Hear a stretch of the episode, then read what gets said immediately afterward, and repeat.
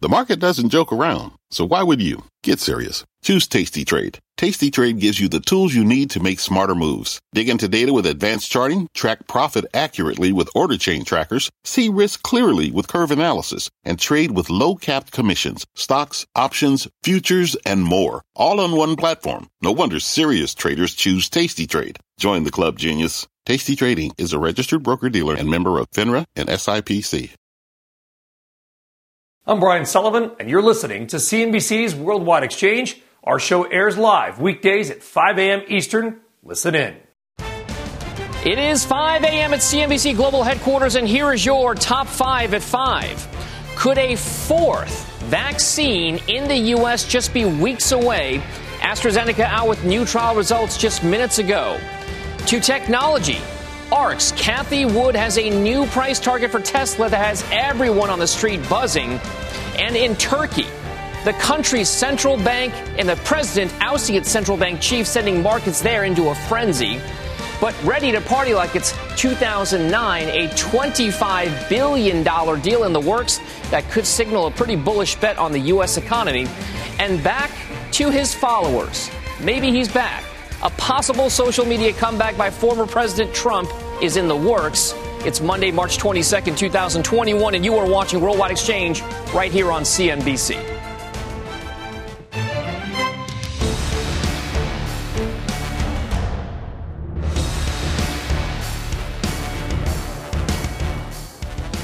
Good morning. I am Dominic Chu in for Brian Sullivan. So far today, kicking off this morning with stock futures indicating at least a little bit of movement. You can see here the major averages are coming off a uh, decent-sized week here. The S and P is implied lower by roughly five points. The Dow Jones implied higher, roughly lower by ninety-three, and the Nasdaq and higher by forty-nine to fifty points. Uh, these are true, probably the futures moves holding the opening bell for regular cash equities trading. Now, the Dow is posting its worst week in two weeks, and along with the S and P five hundred, they both snapped a two-week winning streak. The Nasdaq ending Friday higher, but still coming off another down week.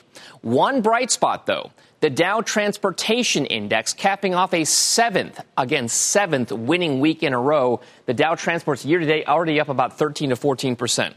By the way, it's its longest weekly winning streak since March of two thousand sixteen. We are continuing to watch the interest rate complex, the yield curve as well. Check this out here. The two-year Treasury note yield currently just a hair above uh, fourteen basis points, zero point one four three percent. And then the ten-year Treasury note yield, one point six eight two percent, the last trade there. The thirty-year long bond, about two point three nine percent. One hot stock to watch remains Tesla. Over the weekend, ARK Invest's Cathie Wood is out with a new price target on the stock, expecting it to hit, get this, the three thousand dollars per share mark by the year twenty twenty-five. Now, that means Wood expects to earn about a fifty percent a year on average between that and twenty twenty-five, based on Friday's closing price of six hundred fifty-five dollars per share. A three thousand dollars share price would also give Tesla a roughly three point six trillion dollars market cap. Tesla shares right now up about one and three quarters percent in the pre-market trade, six sixty-six and change. That's the price level in the pre-market trade right now. Around the world, a mixed picture overnight in Asia. Japan's Nikkei falling some two percent, as you can see there, with the Shanghai Composite up about one percent. Let's spin that globe around to what's happening with Europe right now, because we are seeing trading just getting underway over there. The German DAX just about flat on the day, with the F T S E one hundred in the U K down one quarter of one percent and the CAC in France down about one half of one percent. Well, breaking news this morning. Results from the long-awaited U S trial of the Oxford University AstraZeneca COVID vaccine are out and confirm that the shot is both very safe and highly effective here at home in the United States. Juliana Tatelbaum joins us now from London with the results there. And Juliana, these results have been so highly anticipated. Can you delve into the details for us? What do we now know about that AstraZeneca vaccine? Dom, this is huge data for AstraZeneca. What this data has shown, this is a large-scale phase three trial, which included the U S and some Latin American countries. And the trial data shows seventy-nine percent vaccine efficacy at preventing symptomatic COVID nineteen. And critically, it showed one hundred percent efficacy against severe or critical disease and hospitalization. So this data from AstraZeneca is very positive, positive data. Comparable efficacy across across ethnicity and age also was shown with eighty percent efficacy in participants aged sixty-five and older. twenty percent of the trial participants were sixty-five years and older, and eighty percent of the trial participants had comorbidities. In terms of safety, the trial data showed that the vaccine was well tolerated with no safety concerns related to the vaccine. Now, AstraZeneca was in sharp focus last week over some concerns raised in the E U around a potential link between the vaccine and blood clots. And today's data showed that an independent data safety monitoring board found no increased risk of thrombosis. So a very positive set of phase three interim data. And AstraZeneca said today that they will continue to analyze the data and prepare for the primary analysis to be submitted to the F D A within the coming weeks for emergency use authorization. And as you can see here, AstraZeneca shares are trading higher on the back of this data. Dom. So, so Juliana, can, can, you, can you help us understand something here? Why is the efficacy rate for the U S trial numbers so much higher than what we saw in the U K originally? What exactly was driving that big gap in, in the results?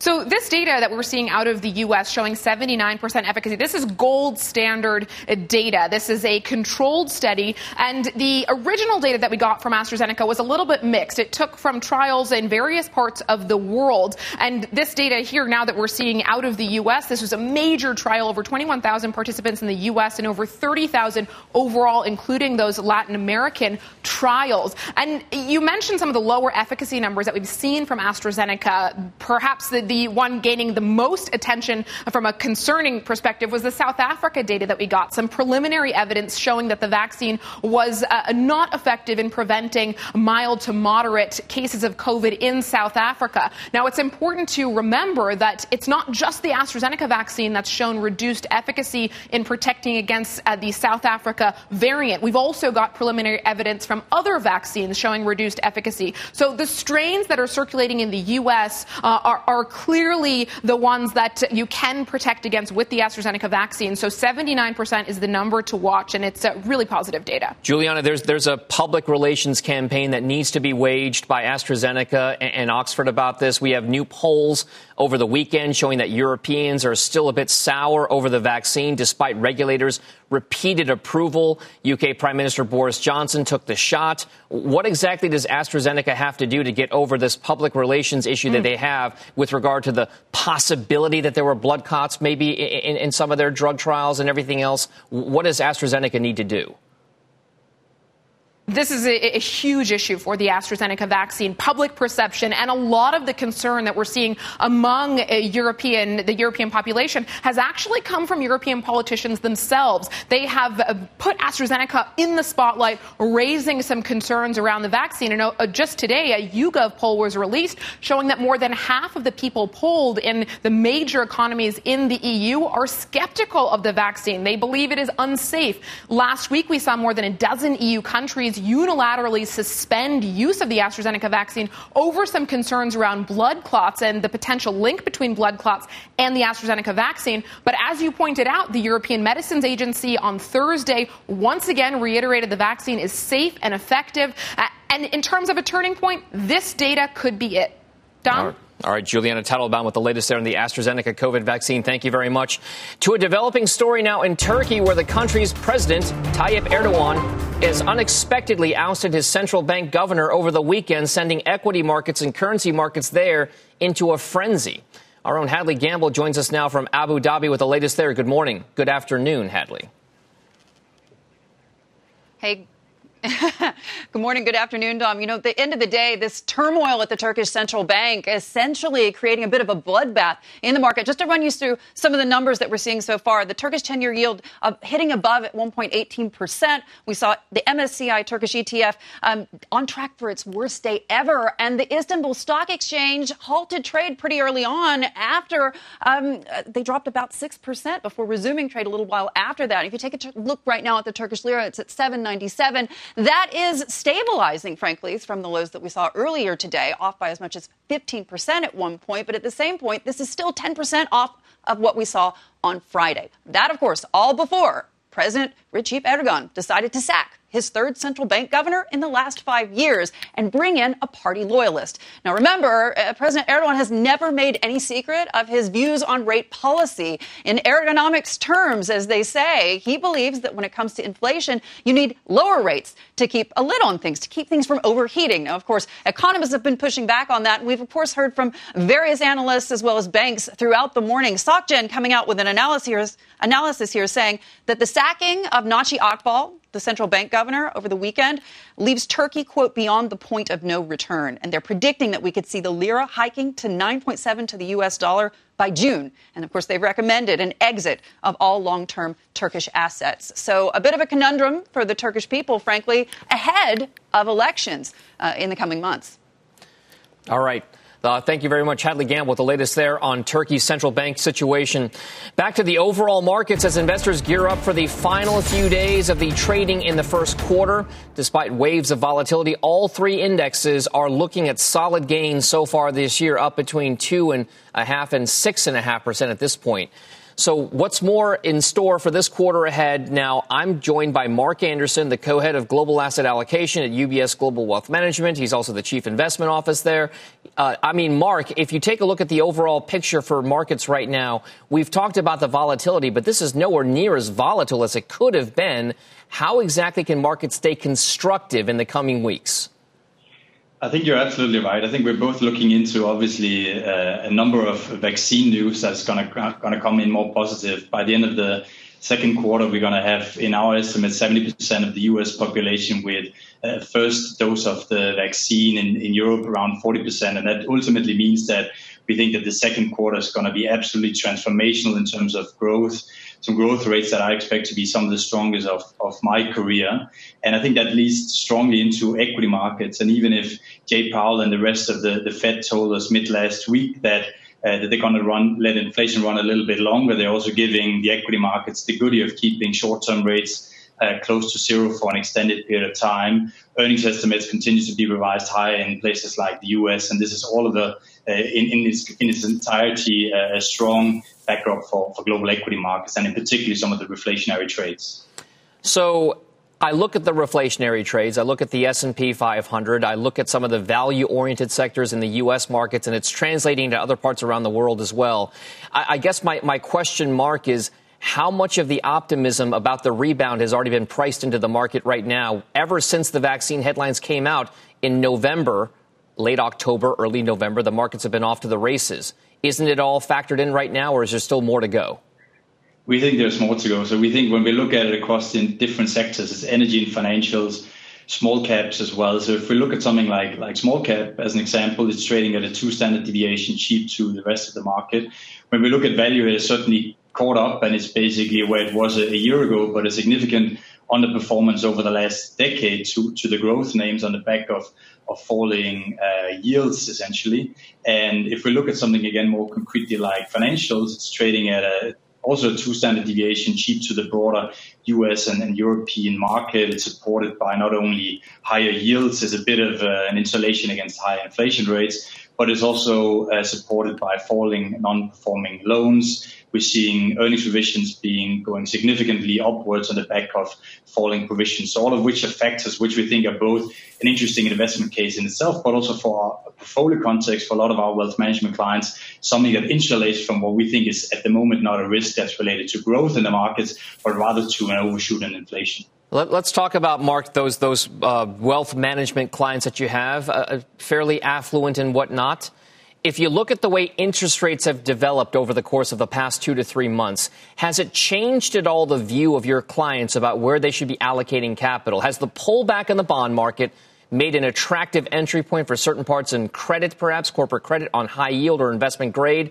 Are people still looking at the equity markets for most of those returns? Uh, what about the hunt for yield? I, I, the, the interest rate picture has changed so many parts of the market trade so far this year. That's absolutely right. We've been recommending our clients for longer to be out of cash, high grade, and also investment grade bonds where we don't have that kind of insulation from the move up in yields and where there's a high sensitivity to rising inflation rates. If we look at the U S high yield markets, we have credit spreads of around three and a half percent. And we see that overall the insensitivity to these rising yields and inflation expectation is relatively low because the strong growth, inflation, higher energy prices basically lean into a strong fundamental backdrop for in particular something like U S high yield or also Asian high yield, which is something that our clients have been zooming in on, in on for a while, where you t- today get yield levels of close to seven percent in U S dollars. So it is a fundamentally different backdrop for many of our investors who have both shifted towards the reflationary trades, but also within the fixed income segment, looking for both things like U S high yield or senior loans, where you get uh, significant more attractive uh, yields and investment uh, composition than you do in your higher rated bonds. All right. Mark Anderson at U B S. Thank you very much for your thoughts. We appreciate it, sir. When we come back on the show, much more on that breaking news out of AstraZeneca and what U S approval could mean for the fight against the pandemic here at home. Plus, a spring break city in crisis. The developing situation in Miami Beach in Florida coming up next. And later on, forget Twitter. Now, former President Donald Trump is reportedly planning a return to social media on his own terms. Very busy hour still ahead when Worldwide Exchange returns after this break.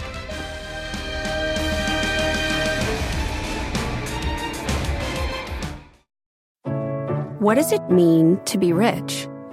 Is it having more stories to share or time to give? Is it being able to keep your loved ones close or travel somewhere far away? At Edward Jones, we believe the key to being rich is knowing what counts. Your dedicated financial advisor will take a comprehensive approach to your financial strategy to help support what truly matters to you. edwardjones.com slash find your rich. Edward Jones, member S I P C. This podcast is supported by FedEx. Dear small and medium businesses, no one wants happy customers more than you do. So you need a business partner just like you. Like FedEx, who understands your passion for serving your customers because they have the same commitment towards you.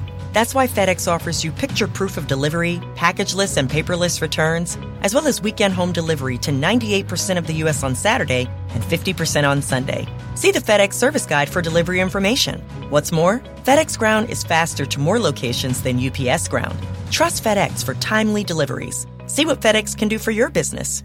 Absolutely, positively FedEx.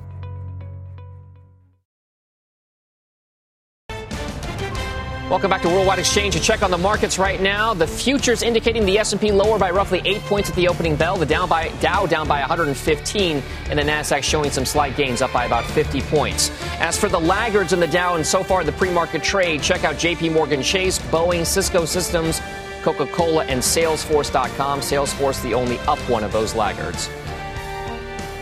Well, back to this morning's breaking news. AstraZeneca is releasing the results of its long-awaited major U S trial. The company, along with Oxford University, reporting the vaccine is seventy-nine percent effective in preventing the disease and one hundred percent effective at preventing severe cases and death out of more than thirty thousand volunteers who were part of that study.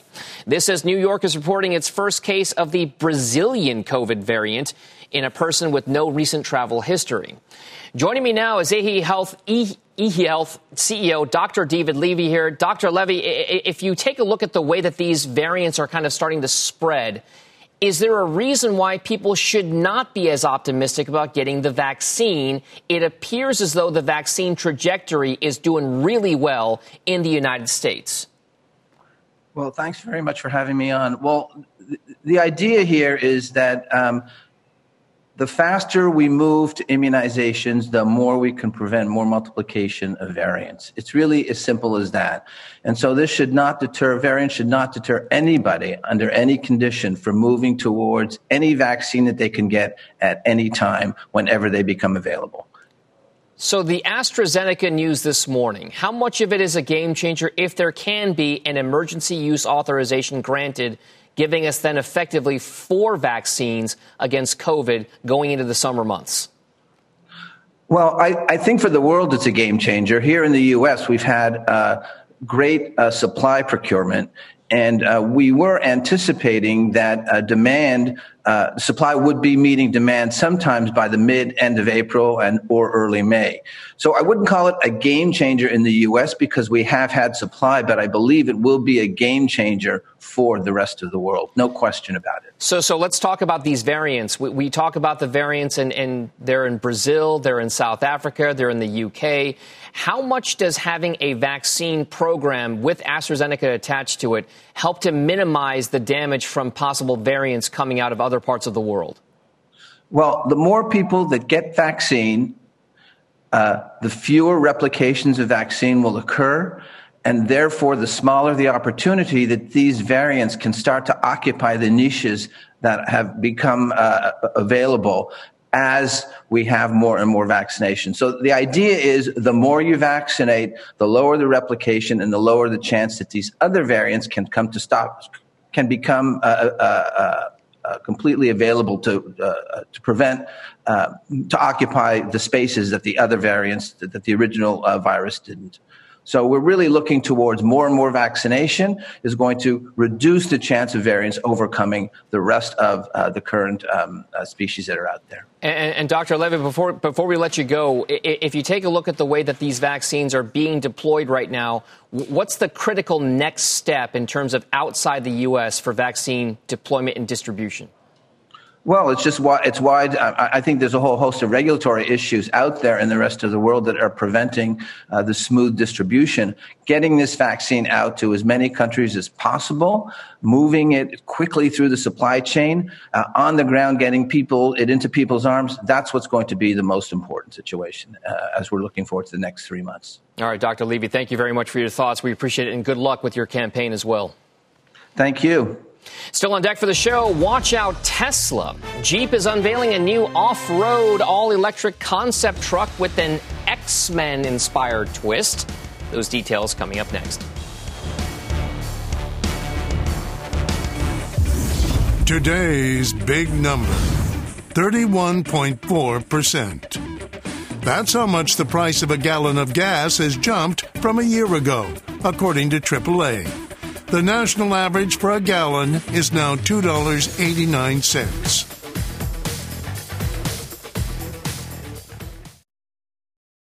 This podcast is supported by FedEx. Dear small and medium businesses, no one wants happy customers more than you do. That's why FedEx offers you picture proof of delivery, packageless and paperless returns, as well as weekend home delivery to ninety-eight percent of the U S on Saturday and fifty percent on Sunday. See the FedEx service guide for delivery information. FedEx Ground service is also faster to more locations than U P S Ground. See what FedEx can do for your business. Absolutely, positively FedEx. Welcome back to Worldwide Exchange. Let's get a check on this morning's other top headlines. N B C's Francis Rivera is in New York with the latest. Good Monday morning, Francis. Hey, Dom. Good morning to you. Yeah, we start with a record number of migrants arriving at the nation's southern border that's growing by the day. Yesterday, the Biden administration sent a strong message to migrants saying, we're closed. And the president himself said he may go to the border soon. Republicans have criticized the administration for its response to the situation. In Australia, thousands of people have been forced to evacuate as record rain continues to inundate the country's east coast. On Friday, a woman captured this house floating down a river. Local media reports the home had been rented by a couple who were due to be married this weekend. A spring break like no other. That is how one Miami city official described crowds of spring breakers who descended on the city that's under curfew until next month.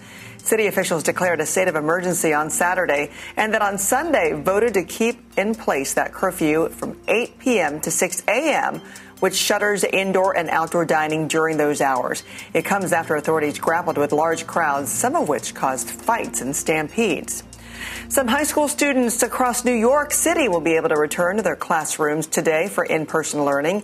Middle school students returned last month, and elementary schools reopened in December. For Monday morning, Dom, those are your headlines. All right, Francis Rivera, thank you very much for those. Have a nice day. Mm-hmm. You too. Straight ahead on the show, much more on your trading day ahead, including that breaking news out of AstraZeneca, plus President Biden's next policy moves and some new regulations out of Washington, D C that could target big technology. And if you have not already done so, subscribe to our podcast. If you miss Worldwide Exchange each morning, check us out on Apple, Spotify, or other podcast apps. Worldwide Exchange in audio format. We'll be right back.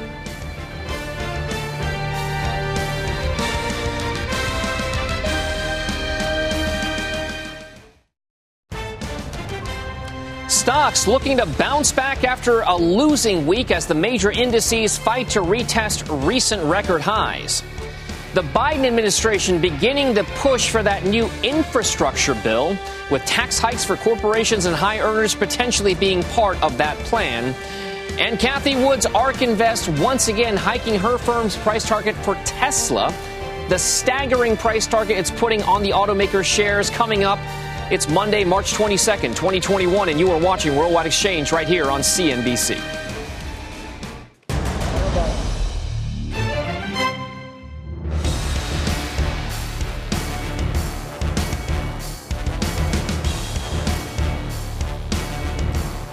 Welcome back to the show. I am Dominic Chu in for Brian Sullivan this morning, and here is how stock futures are looking halfway through the five a.m. Eastern time hour. You can see futures right now indicating that the Dow, the Dow will open down by roughly one hundred points, down about ninety-four points at this stage. The S and P lower by just about five points, and the Nasdaq higher by roughly sixty-five, so a bit of outperformance in that Nasdaq trade so far in the pre-market. Well, on the Treasury side of things, interest rates still a big focus. They've been arguably driving a lot of the volatility in other parts of the market right now. ten-year benchmark Treasury note yields about one point six eight percent the last trade there. Two-year note yields just about fourteen basis points or zero point one four percent. And the thirty-year long Treasury bond just about two point three nine percent on that trade there. To this morning's breaking news involving the AstraZeneca and Oxford University COVID nineteen vaccine, the drugmaker publishing the first data from its major U S trial showing the treatment was seventy-nine percent effective in preventing the disease. The vaccine was also shown to be one hundred percent effective at preventing severe cases of COVID, death, and hospitalization out of more than thirty thousand volunteers in that study. The findings come on the heels of recent questions over the true efficacy of that vaccine, especially in Europe, and could help with its approval here in the U S for emergency use authorization. Now to this morning's other top stories. The head of the House Judiciary's antitrust panel is reportedly preparing a series of bills targeting big technology companies. According to Reuters, Democrat Chair David Cicilline is aiming to roll out more ten or more bills on that matter. The report says the strategy to take on the industry leaders with a series of smaller bills instead of one larger piece of legislation is a bid to lower opposition from the tech companies and their lobbyists. Former President Trump is reportedly preparing his return to social media via his own platform. Senior Trump advisor Jason Miller telling Fox News over the weekend the former president plans to launch the platform in two to three months, saying it would, quote unquote, completely redefine the game. Trump was suspended from Twitter, Facebook, and other social media sites for his role in the attack on the Capitol Hill building in January. And Amazon workers in Italy are expected to kick off a twenty-four hour strike starting today. The move comes after talks between the company and unions over contracts for workers at Amazon's delivery service suppliers broke down. The unions are seeking changes to contracts on matters including workloads, lunch vouchers, and bonuses as well. Amazon shares relatively unchanged, three thousand eighty dollars per share in the pre-market. Well, to Washington, D C, as the Biden administration continues its march toward a massive infrastructure bill. And while there's plenty of talk about potential tax hikes to pay for that legislation, there's also a push for tax breaks to be part of that package as well. Ilan Moy joins us now with more on that story. Good morning, Ilan. Well, good morning, Dom. President Biden has proposed raising the corporate tax rate to pay for infrastructure, but there could still be plenty of goodies for individual industries in whatever big piece of legislation comes next on Capitol Hill. And the lobbying has already begun. Take the semiconductor industry. It's got bipartisan support for the CHIPS Act, which creates a forty percent refundable tax credit for domestic investment in equipment or other expenditures. Democrat, Democratic Senator Mark Warner and Republican John Cornyn are the original co-sponsors. Five other Democrats and seven G O P senators have now signed on as well. Meanwhile, the National Venture Capital Association is touting bipartisan support for the American Innovation and Jobs Act. That extends the R and D tax credit to more small businesses and to startups. It also doubles the size of the credit and allows companies to keep full and immediate deductions of R and D costs. Well, right now, that'll expire next year. Now, the push to keep that benefit is being led by the R and D coalition, which includes giants like Amazon, Intel, Ford, and Raytheon. Now, I know what you're thinking. That's all fine, but what about, say, musicians? Don't they deserve a tax break too? And the answer apparently is yes. They have the HITS Act, or the Helping Independent Tracks Succeed Act. It allows indie artists to expense the cost of producing their records in the United States. They can write off up to one hundred fifty thousand dollars in their taxes. So bottom line here, Dom, a twenty-one percent rate may go bye, bye, bye, but no one needs to cry me a river. I see you. What you did there, Ilan, and it's so poetic and musical in my mind. I'm going to have those songs stuck in my head for the rest of the day. Thank you for that. So, so, so let me let me just ask this: how likely is it that these tax breaks actually get passed? Yeah, so that's the interesting thing about how this all works in Washington, Dom, that there is bipartisan support for each of the different measures that I just talked about. And even if an infrastructure bill or even if a tax hike bill ends up being passed with only Democratic votes, the fact that these tax breaks could still get in there, the fact that there's bipartisan support for them means that once they're into the bill and once they're into law, they could be extended for a long time because both Republicans and Democrats support them. I think about a tax break that was included for the beer and alcohol industry back in the twenty seventeen Trump tax cuts. Democrats didn't like that bill at all. But when it came time to extend the tax breaks for that particular industry, bipartisan support for that. It was made permanent. That's the playbook that these industries are trying to follow. All right. A playbook indeed. Ilan Moy, thank you very much for that update there. We appreciate it. Thanks for the songs, too, by the way. Well, for more on President Biden's next policy move and possible impact on your money, joining me now is Aberdeen Standard Investments senior political economist Stephanie Kelly. Stephanie, good morning to you. You just heard Ilan's report there. There are a lot of irons in the fire right now, hypothetically, for the Biden administration. What exactly will the priorities be for the current administration going for the next few months? So I think it's pretty clear that green infrastructure just is front and center. There's a lot of discussion within the party about how you fund it, and that's going to be crucial for candidate for representatives like particularly Joe Manchin. We always talk about him on this show. His role as this kind of centrist who's very keen that they don't do another huge fiscal bill that's not unfunded.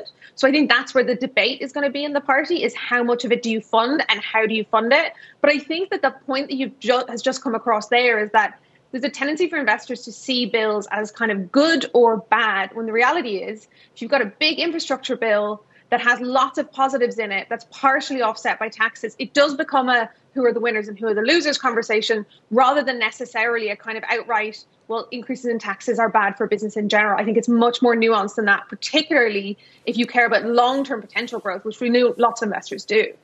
Stephanie, the, the one word that I hear all the time when we talk about elections and then inaugurations is infrastructure. I've heard it for decades now at this point. How likely is it that an infrastructure deal actually gets done? They always talk about it being bipartisan, yet it never, ever seems to get any kind of traction. So I think it's really likely that an infrastructure bill gets done, a green infrastructure bill specifically. It's very clear that it's the green element of this that's really supercharging support in the Democratic Party. But as you said, will it be bipartisan? I struggle to see a lot of Republicans getting on board with a bill that requires uh, tax hikes as a, as a part of a funding package, which I think is likely, right? To get the Joe Manchins on board, you need tax hikes. And then if you have tax hikes, Republicans are less likely to get on board. So I think what we learned from the COVID nineteen support bill that's been passed already is that the Biden administration recognizes that this is its chance to get things done, because come twenty twenty-two and those midterm elections, they'll probably lose the House and then they can't do anything. And I think that's really how what's driving support and what's driving the approach. So I'm kind of factoring in that this is likely to happen. The bigger question is just how big is the bill and how is it funded? We, we've talked about this notion of, of, of investors looking towards infrastructure plays. It, it happens every time there's a, an election cycle. People look at construction aggregates. They look at steel manufacturers. We did it in the beginning stages of Trump's presidency. We are doing it right now for Biden's presidency. We've done it in the past for Obama's as well. What exactly then can you expect to see from a corporate standpoint as to the companies that really stand to benefit if we do see some kind of an infrastructure push? So I think what's really interesting with this bill versus previous is around, as I said, the kind of green element of it, because it slightly opens up opportunities, particularly for those materials providers who are important not only to kind of traditional infrastructural work, but also that kind of green infrastructure packaging and, and, and building renewable energy, you know, manufacturing and things like that.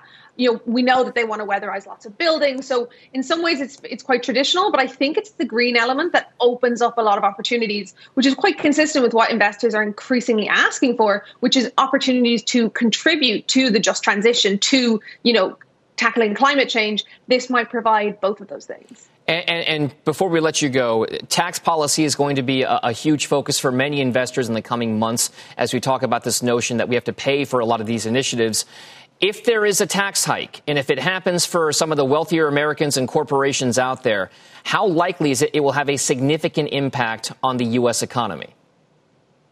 So I think this is where it's really important to bear in mind that a tax hike would be used to fund quite a significant stimulus, especially for long-term potential growth. This is what I was talking about earlier, but the, there's nuance here. I think the reality as well is that different companies pay different effective corporate tax rates, right? So that's really important as well. So just because the rate says twenty-eight percent doesn't mean that every single company ends up paying twenty-eight percent. And again, I think that's where the differentiation will come in. We know as things stand that there are companies paying much, much less than the existing rate. And I think that will continue to be the case. The question is just how much does the change impact the bottom line? And that's where you need to get into things like not just what is the company doing, what can it do in terms of its tax rates, but also what's its profit, its profit margin, and will it benefit from the opportunities that get pushed through by this big infrastructure bill? All right, Stephanie Kelly, Aberdeen Standard, thank you very much. Always good to get your thoughts. Have a nice day.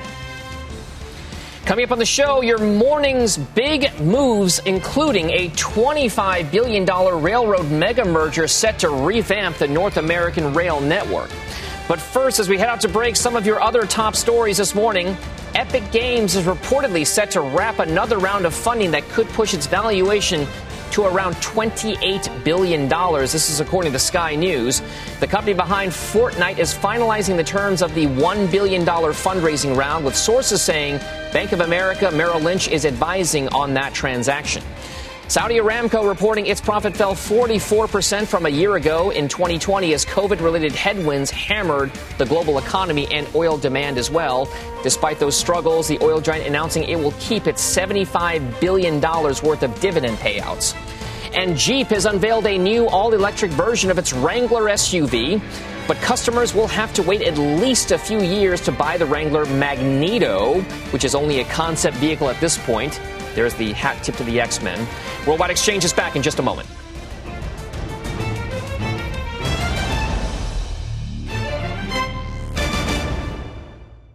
Welcome back to Worldwide Exchange. Let's get a check on some of the big stock moves so far this morning.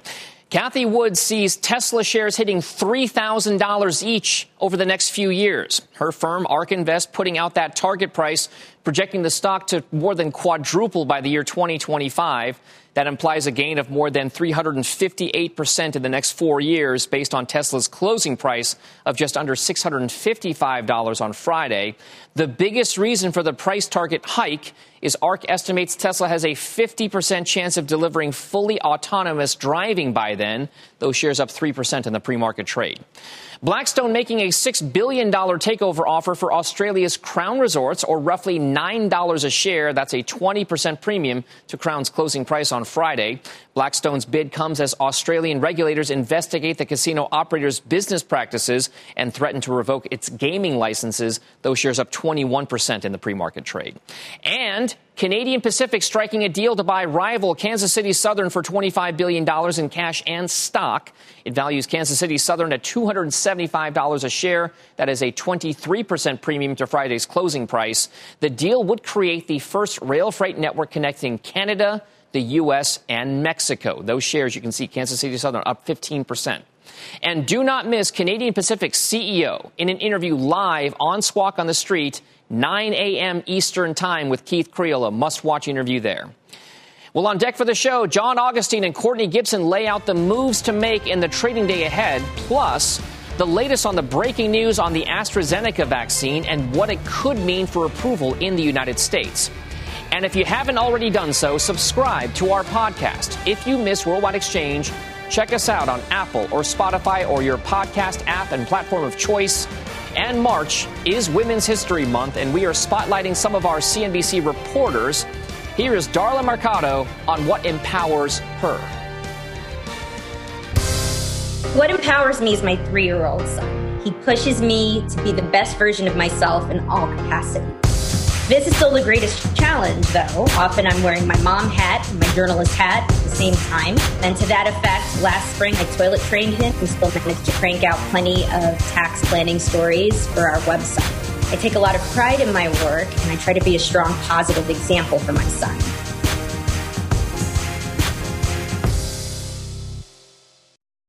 Welcome back. Turning back to that breaking news involving the AstraZeneca and Oxford University COVID nineteen vaccine candidate. You can see their AstraZeneca shares up about one point five percent in European trading.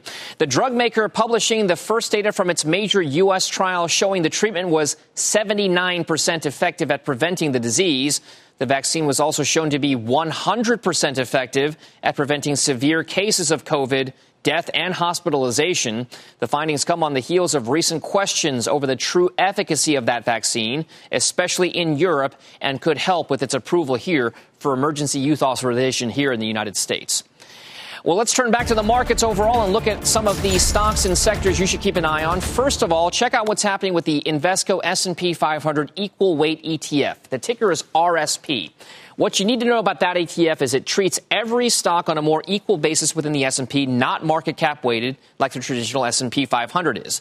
These two E T Fs over the course of the last, say, year have traded fairly well in tandem up until about the fall, when the value-oriented parts of the market, smaller members of the S and P, started to outperform. That white line is now higher over the last year than the regular S and P five hundred. It indicates perhaps a broadening out of the rally that we've seen, including some smaller stocks, not just those mega-cap technology and media names. Also check out what's happening with another part of the market. Look at the Spider S and P Oil and Gas Exploration E T F, the ticker X O P, versus the Semiconductors, VanEck Vectors Semiconductors E T F, ticker S M H. Would you believe it if I told you? And I'm putting the chart up there so you can see it. Oil and gas stocks have been a better investment over the last year, even with the COVID market included, than semiconductor stocks. That's a big deal. Remember, those semiconductor stocks were, for many people, a leading indicator for the rally. And now that gap there has gotten pretty big. Oil and gas companies outperforming semiconductor stocks overall. Well, for more on this and your trading week ahead, let's bring in John Augustine, Chief Investment Officer at Huntington Private Bank, also Courtney Gibson, President at Loop Capital and a C N B C contributor. Thank you very much both for being here. Courtney, ladies first, we will start with you. How is it that we could have oil and gas stocks outperforming the biggest technology semiconductor names out there? Is this a trend in value-oriented stocks that can be sustainable over the longer term? So, Dom, I'm going to give you a short answer and say no. Um, it's not going to sustain over the long term. However, we are in a situation where we are seeing that rotation into value. Value has underperformed, as we all know, over the past decade. And we've seen, at least at Loop Capital Markets, with our institutional investors in particular, since the end of last year, a tremendous rotation into these value-oriented stocks. So it's a situation where I think we're seeing that pickup, and we're seeing those names begin to finally add value in folks' portfolios, which is a good thing. But be careful, because you don't want to be out of these growth stocks, because this run is not over. The run is not over, John. That's what Courtney is saying. Is that kind of jive with what you're thinking right now? Do we have legs for this rally? Can it continue? Should people stay invested? Yeah, oh, of course. They should stay invested, especially in an interest rate environment of a one point seven percent treasury. Now, what we're seeing from our equity team, though, is just like Courtney's saying, our, our equity team did a package of value stocks they brought into portfolios in February, but they're still keeping, they're not getting rid of their technology, their healthcare stocks, et cetera, in the gr- different growth areas of the economy, or those FANG plus M's. They're just trimming and incrementally adding. We think that's a prudent thing to do. Courtney got that right. So, so John, if I could follow up on that then, you, you mentioned that you've been adding certain types of stocks there. What exactly are the characteristics you are looking for for some of these more value-oriented stocks, and, and, and what exactly are you putting in client portfolios? Well, think of it this way. So material sector. So our team added Dow Chemical. They added Freeport-McMoRan, four different base metals, excuse me, and base chemicals, I guess you should say. Then also they added Caterpillar and Deere because of the spending we're seeing not only in the infrastructure sector, but in the farming sector right now, or anticipated spend that we're seeing. Then they added a Chipotle restaurant and a Hilton hotel for people coming back out in the economy. So those are six of kind of broader package that they added into those portfolios last month. They did a good job. So, so Courtney, w- with that in mind, if we do think that there's going to be a general trend towards having some of these value-oriented stocks be part of portfolios, what exactly would you be looking for in terms of characteristics and factors, and, and what are you putting into client portfolios right now? Well, Dom, I think for us, right, at Move Capital Markets, we're an investment bank and broker-dealer. So we're watching the flows of some of the largest asset managers on the planet. And those managers, if they have the ability to have a balanced portfolio, the value names in which they're in right now are names that you have a bent towards either technology or a resilience in a rising interest rate environment. And they're positioning those portfolios, Dom, and I want to be clear, not for right now, because I do believe this is a slight blip. When we see twenty twenty-two coming in, and the Fed has kind of indicated this to us, inflation's going to peel back a little bit, right? We're, we have a base versus last year, which was horrific. And so when we think about a rising rate environment kind of post-twenty twenty-three, some of these names should perform well, and these value names should outperform, whether you're talking about some of the financial names or, yes, whether you're talking about possibly some of the um, industrials that we're seeing out there. So I think we're we're seeing kind of that rotation picking up now, or, or had picked up, obviously, before this massive run, and they were positioning the portfolio for this time right now. We're actually seeing clients going back to some of those growth names that have been hit way more than they should have, but have a potential for growth as we move forward. Um, so whether it's a Square, whether it's a PayPal that we're thinking about here, um, or even Facebook, candidly, you see names that honestly have a business case for success, not in the short term as, we, as we're seeing some traders trading in and out, but for long-term investment prospects, and you don't want to miss it. Sure. So, so, so just a few moments left here, John. We'll give the last word to you here. Do sure. rising interest rates give you fear? Just about fifteen, twenty seconds. Yeah. Coming into the pandemic, we saw a ten-year Treasury yield in the one point five to two percent range. If it goes above two percent, it's probably going to take a run at it. If it goes above it, yeah, that's going to spook the stock market, because now we're in territory we were not in prior to the great pandemic. So that's something our fixed income team is watching at Huntington. All right. John Augustine and Courtney Gibson, thank you both very much for your thoughts. We appreciate it. That does it for us here on Worldwide Exchange. Squawk Box picks up the market coverage coming up next. You've been listening to C N B C's Worldwide Exchange. You can always catch us live weekdays at five a.m. Eastern, only on C N B C. This podcast is supported by FedEx. Dear small and medium businesses, no one wants happy customers more than you do. That's why FedEx offers you picture proof of delivery, packageless and paperless returns, as well as weekend home delivery to ninety-eight percent of the U S on Saturday and fifty percent on Sunday. See the FedEx service guide for delivery information. FedEx Ground service is also faster to more locations than U P S Ground. See what FedEx can do for your business. Absolutely, positively FedEx.